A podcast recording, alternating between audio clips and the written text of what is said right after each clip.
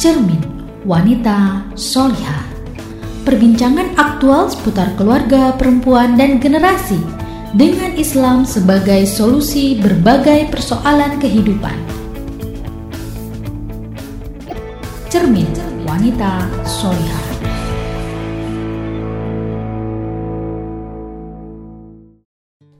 Assalamualaikum warahmatullahi wabarakatuh. Pendengar yang dirahmati Allah, jumpa lagi dengan saya Reski dalam program Cermin Wanita Soliha.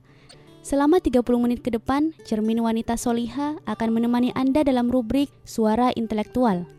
Pendengar yang dirahmati Allah, pada kesempatan ini saya sudah ditemani oleh seorang intelektual kampus yaitu Ibu Dr. Haja Faizatul Roshidah, Master Kedokteran Tropis. Baik, kita sapa terlebih dahulu beliau. Assalamualaikum Ibu. Waalaikumsalam warahmatullahi wabarakatuh. Bagaimana nih kabarnya Bu? Sehat? Alhamdulillah sehat. Eh, Mbak Rizky bagaimana? Alhamdulillah sehat Ibu. Baik pendengar yang dirahmati Allah, topik kita kali ini adalah dukungan terhadap khilafah menguat. Apakah indikator intoleransi?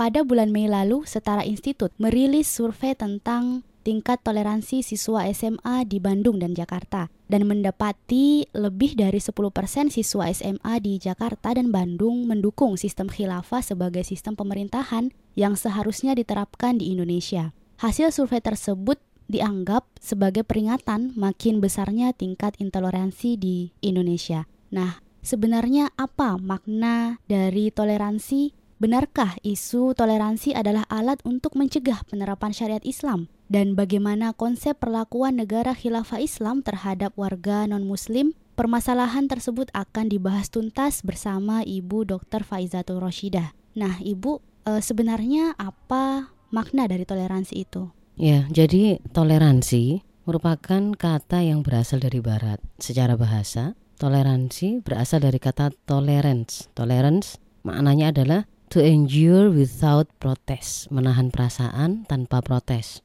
Kata tolerance kemudian diadopsi ke dalam bahasa Indonesia ini menjadi toleransi yang berasal dari kata toleran. Kata ini e, mengandung arti kalau kita lihat di kamus besar bahasa Indonesia berarti bersikap atau bersifat menenggang, menghargai, membiarkan, membolehkan pendirian atau pendapat atau pandangan, kepercayaan, kebiasaan yang berbeda atau yang bertentangan dengan pendiriannya. Itu secara istilah ya.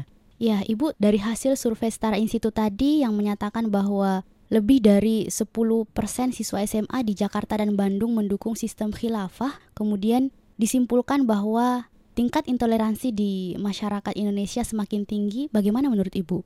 Ya, jadi kalau kita lihat surveinya Setara Institut tersebut sebenarnya tidak sekedar uh, menunjukkan hasil ada 11% mahasiswa Jakarta Bandung yang menjawab khilafah sebagai uh, pemerintahan yang paling baik untuk diterapkan di Indonesia saat ini. Jadi pada saat itu ada salah satu pertanyaan bunyinya begini, pemerintahan apakah yang paling baik untuk diterapkan di Indonesia saat ini? Dari total 760 siswa, ada 85 responden atau 11% menjawab khilafah. Kemudian selain itu ada hasil lain yang dikatakan bahwa sebanyak 437 responden atau 58 persen itu menginginkan hukum agama atau syariat di setiap aspek seni kehidupan Indonesia.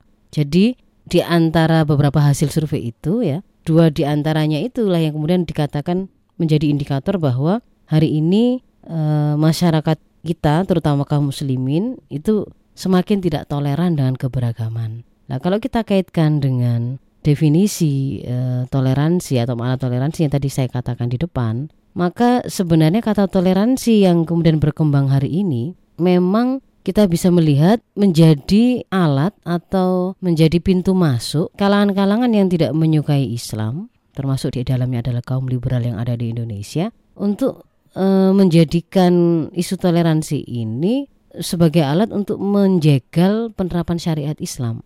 Kalau Islam mengartikan toleransi itu dengan istilah tasamuh dalam kamus Al-Muhid di sana dikatakan tasamuh ini memiliki arti tasahul atau kemudahan. Maksudnya apa? Islam itu memberikan kemudahan bagi siapa saja untuk menjalankan apa yang ia yakini sesuai dengan ajaran masing-masing tanpa ada tekanan, tanpa ada kekerasan begitu dan itu tidak mencederai ketauhidan Islam dari seorang muslim yang melakukan toleransi ini tadi. Ya, tadi Ibu mengatakan bahwa makna toleransi yang sedang berkembang saat ini tengah-tengah masyarakat itu bukan berasal dari Islam. Nah, bisa dijelaskan lebih lanjut tentang statement tadi? Ya, jadi kalau kita berbicara toleransi yang hari ini sedang berkembang dan dipopulerkan di tengah masyarakat, sesungguhnya itu kita sedang berbicara tentang sejarah gelap Eropa atau Barat sebagai reaksi terhadap kondisi sosial dan politik saat itu yaitu ketika mereka ada pada masa kegelapan the dark age yakni ketika gereja Kristen pada saat itu mendominasi tata kehidupan masyarakat di mana mereka berkolaborasi dengan penguasa yang yang dolim. Kemudian mereka melakukan banyak penyelewengan penindasan kepada rakyat dengan mengatasnamakan agama. Sampai kemudian gereja melakukan inkuisisi yaitu melakukan pemberian hukuman kepada kaum yang mereka sebut dengan heretik yaitu dianggap atau dicap menyimpang dari doktrin gereja dengan bentuk penyiksaan yang kejam dan brutal. Nah, merespon kekejaman dan penindasan atas nama agama tersebut, kemudian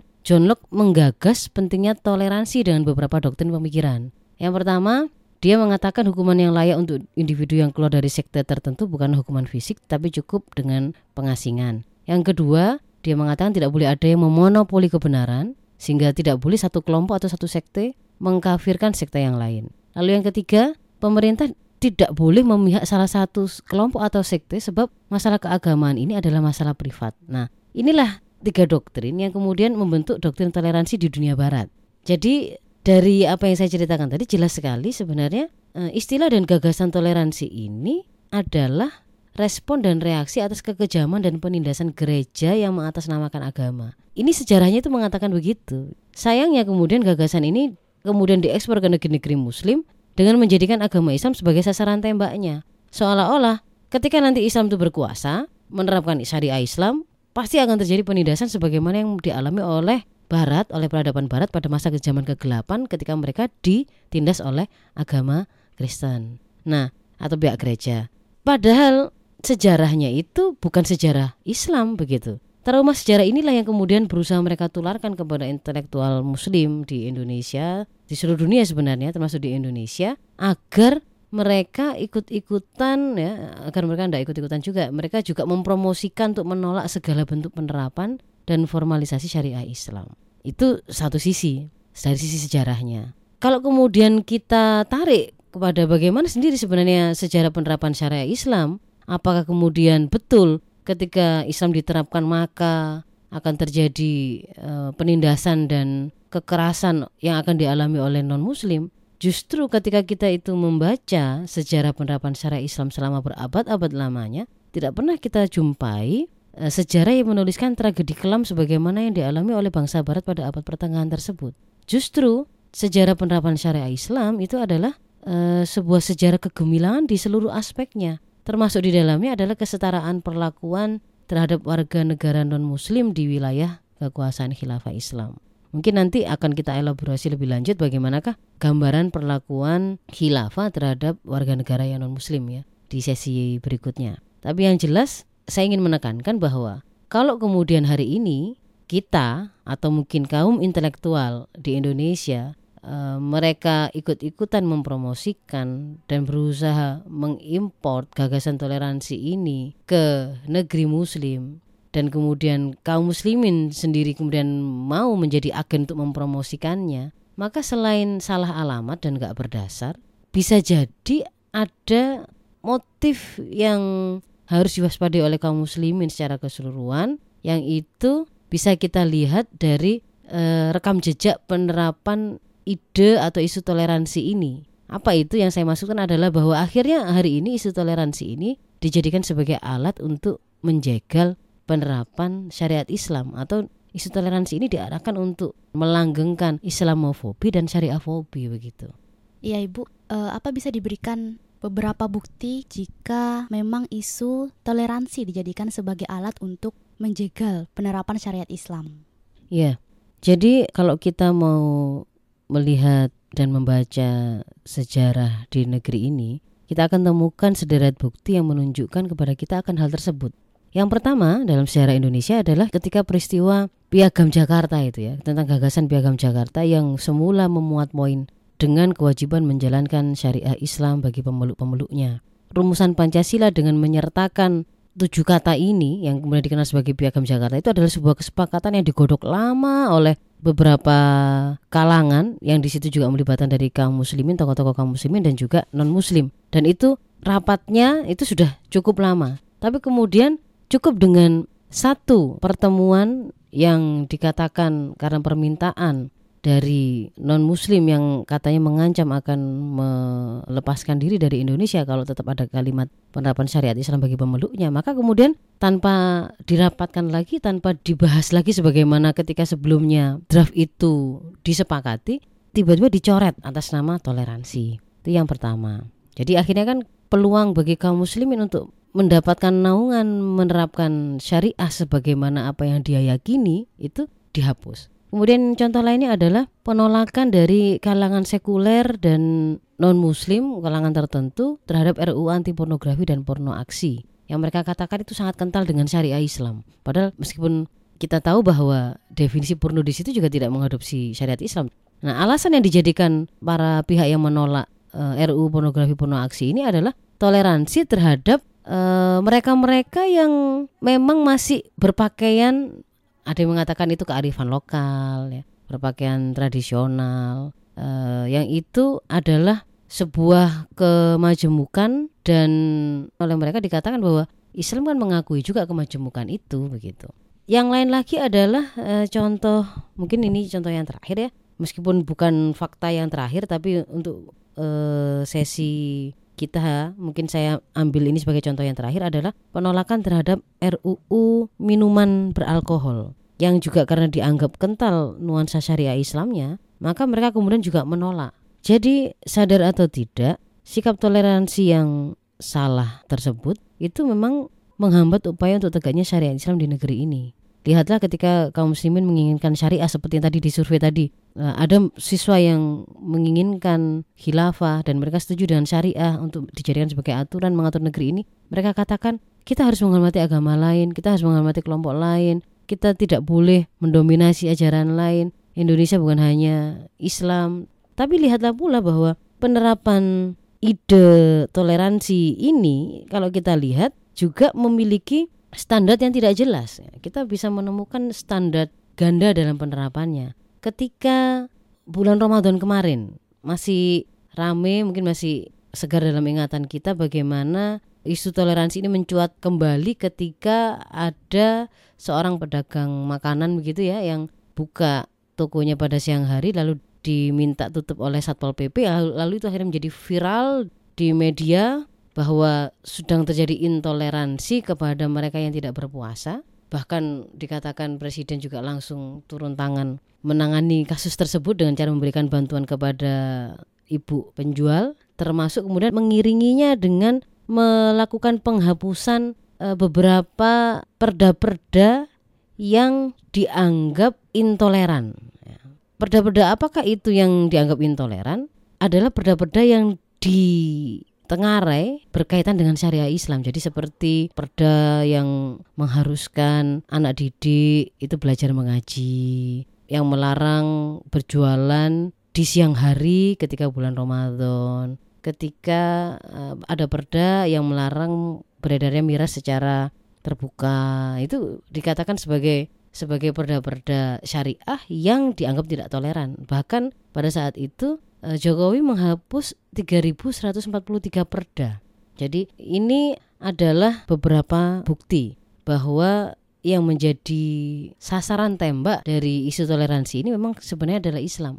Semakin nyata kelihatan adalah ketika kita bisa melihat adanya standar ganda toleransi ini. Bagaimana ketika kehidupan umat Islam di Bali misalkan pada waktu saat hari raya Nyepi, di sana kaum muslimin diharuskan secara umum mematikan lampu dan tidak boleh melaksanakan aktivitasnya yang bebas pada hari itu. Bahkan eh, belakangan ada Raja Bali yang meminta kaum muslimin tidak menyembelih sapi karena dianggap sebagai representasi dari dewa yang mereka hormati ya. Terhadap kondisi ini kita lihat orang-orang atau kelompok liberal tidak ada yang protes begitu ya. Jadi di sana ketika sebaliknya terjadi kaum muslimin mengumandangkan adzan melalui pengeras suara, mereka protes. Padahal adzan yang dilakukan dari masjid-masjid itu adalah di wilayah yang memang mayoritasnya adalah kaum muslimin. Maka pada kasus kaum muslimin ada di Bali itu kaum Hindu mayoritas tapi juga meminta kaum muslimin yang minoritas untuk menghormati mayoritas. Tapi pada saat kasus puasa begitu ya, di mana kaum muslimin adalah mayoritas di negeri ini, mereka sedang melakukan apa yang menjadi kewajiban yang mereka yakini, ternyata mereka diminta untuk menghormati yang minoritas yang tidak berpuasa. Jadi standarnya ganda bisa jadi mayoritas yang harus menghormati minoritas atas nama toleransi, bisa jadi juga minoritas yang harus menghormati mayoritas atas nama toleransi, asalkan objek tembaknya itu sasaran tembaknya sama yaitu kaum muslimin dan Islam itu sendiri, agar Islam tidak diterapkan begitu. Pendengar yang rahmati Allah, dari penjelasan Ibu Dr. Faizah tadi, sangat jelas bahwa toleransi yang bermakna menerima segala kepercayaan ataupun ajaran, bahkan yang sangat jelas bertentangan dengan syariat Islam, hanyalah dijadikan alat untuk mencegah penerapan syariat Islam. Nah, lalu bagaimana konsep perlakuan khilafah Islam terhadap warga non-Muslim? Nah, pertanyaan ini akan dibahas setelah jeda berikut. Jangan ke mana-mana, tetap stay tune di Cermin Wanita Soliha. Pendengar yang dirahmati Allah, Anda masih bersama saya, Reski dan Ibu Dr. Faizatul Roshidah dan pada kesempatan ini kita sedang membahas topik dukungan terhadap khilafah menguat, apakah indikator intoleransi? Baik, kita langsung lanjutkan saja bincang-bincang kita dengan Ibu Dr. Faiza. Nah, Ibu, lalu bagaimana konsep perlakuan khilafah Islam terhadap warga non-muslim? Ya, jadi uh, tudingan barat dan kalangan sekularis yang mengatakan bahwa Islam merupakan ajaran yang intoleran terhadap pemeluk agama lain itu sama sekali tidak beralasan nggak sesuai dengan realitas sejarah dan juga bertentangan dengan konsep Islam dalam perlakukan non Muslim. Dalam hukum Islam, warga negara khilafah yang non Muslim disebut sebagai zimmi atau ahlu zimmah ya. Zimmi itu berasal dari kata zimmah yang berarti kewajiban untuk memenuhi perjanjian. Jadi Islam menganggap semua orang yang tinggal di negara khilafah adalah warga negara Islam. Mereka berhak memperoleh perlakuan yang sama, tidak boleh ada diskriminasi antara muslim dan zimmi, Negara harus menjaga dan melindungi keyakinan, kehormatan, akal, kehidupan dan harta benda mereka. Secara rinci mungkin beberapa konsep perlakuan khilafah Islam terhadap warga negara non muslim adalah yang pertama eh, non muslim berhak menjalankan kepercayaan mereka. Di dalam Islam, negara Islam tidak boleh memaksa non Islam untuk meninggalkan kepercayaan mereka. Ini bisa kita lihat di dalam Al-Baqarah ayat 256 yang melarang ya, adanya pemaksaan mereka untuk memeluk Islam. A'udzubillahi minasyaitonirrajim. La ikraha fiddin. Qad tabayyana rusdu minal ghayyi. Tidak boleh ada pemaksaan di dalam memeluk agama Islam karena sudah jelas mana jalan yang benar dan mana jalan yang menyimpang. Jadi umat non-muslim dalam hal ini mereka hanya menerima Islam ketika mereka telah meyakini akidah Islam itu melalui proses berpikir mereka, tidak dipaksa. Kemudian yang kedua, non-muslim mengikuti aturan agama mereka dalam hal makanan dan pakaian. Kalau menyangkut masalah makanan, masalah pakaian, non-muslim berhak mengikuti aturan agama mereka. Madhab Imam Abu Hanifah mengatakan Islam membolehkan aludimah meminum minuman keras, memakan daging babi, menjalankan seluruh agama mereka dalam wilayah yang diatur oleh syariah. Jadi mereka boleh melakukan itu secara privat, tidak boleh dilakukan di ruang publik. Kalau kemudian mereka melakukannya di ruang privat, tidak show off begitu tidak mempublikasikannya maka khilafah tidak akan mengusik hal-hal tersebut. Namun kalau kemudian ada seorang ahlu membuka toko menjual minuman keras untuk umum misalkan maka dia akan dihukum berdasarkan syariah Islam. Itu yang kedua. Prinsip yang ketiga adalah untuk urusan pernikahan perceraian antar non muslim dilakukan menurut aturan agama mereka Umat non-muslim diizinkan untuk saling menikah antar mereka berdasar, berdasarkan keyakinan mereka. Mereka bisa dinikahkan di gereja atau sinagog oleh pendeta atau rabi mereka. Dan ketika nanti mereka melakukan perceraian juga diatur menurut aturan agama mereka. Lalu yang keempat adalah kesetaraan di hadapan hukum. Di mata hukum, di hadapan syariah, tidak ada perbedaan antara non-muslim dan muslim. Kalau itu berkaitan dengan persoalan-persoalan di luar tadi itu ya, akidah ibadah dan ahwalusyasya makan minum atau kemudian persoalan pernikahan perceraian tadi. Maka kalau kemudian ada seorang non muslim mencuri yang mencapai nisab untuk dijatuhi hukuman potong tangan, itu adalah e, sebuah hukum yang sama yang akan diberlakukan juga untuk seorang muslim yang melakukan pencurian yang sudah mencapai nisab untuk dijatuhi hukuman potong tangan. Jadi sama begitu. Bahkan yang di antara kisah yang sangat populer begitu ya, yang sangat masyhur ketika masa Khalifah Umar bin Khattab sejarah mencatat bahwa penguasa muslim saat itu eh, yang apa di Mesir ya menyerobot tanah seorang Yahudi yang dikatakan itu digunakan untuk perluasan masjid begitu tapi Khalifah Umar kemudian memerintahkan agar tanah itu dikembalikan pada orang Yahudi tersebut termasuk juga ada kisah di mana ketika seorang Khalifah Ali saat itu mengadukan uh, kasus pencurian atas hilangnya baju besinya yang kemudian dia temukan ada di toko seorang Yahudi bagaimana seorang khalifah negara Islam Muslim berhadapan dengan seorang Yahudi diadili di pengadilan Islam oleh hakim yang Muslim.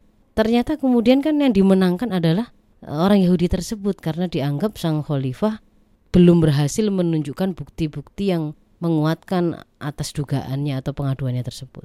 Jadi ada kesamaan di dalam hukum di dalam pandangan Islam baik muslim maupun non-muslim.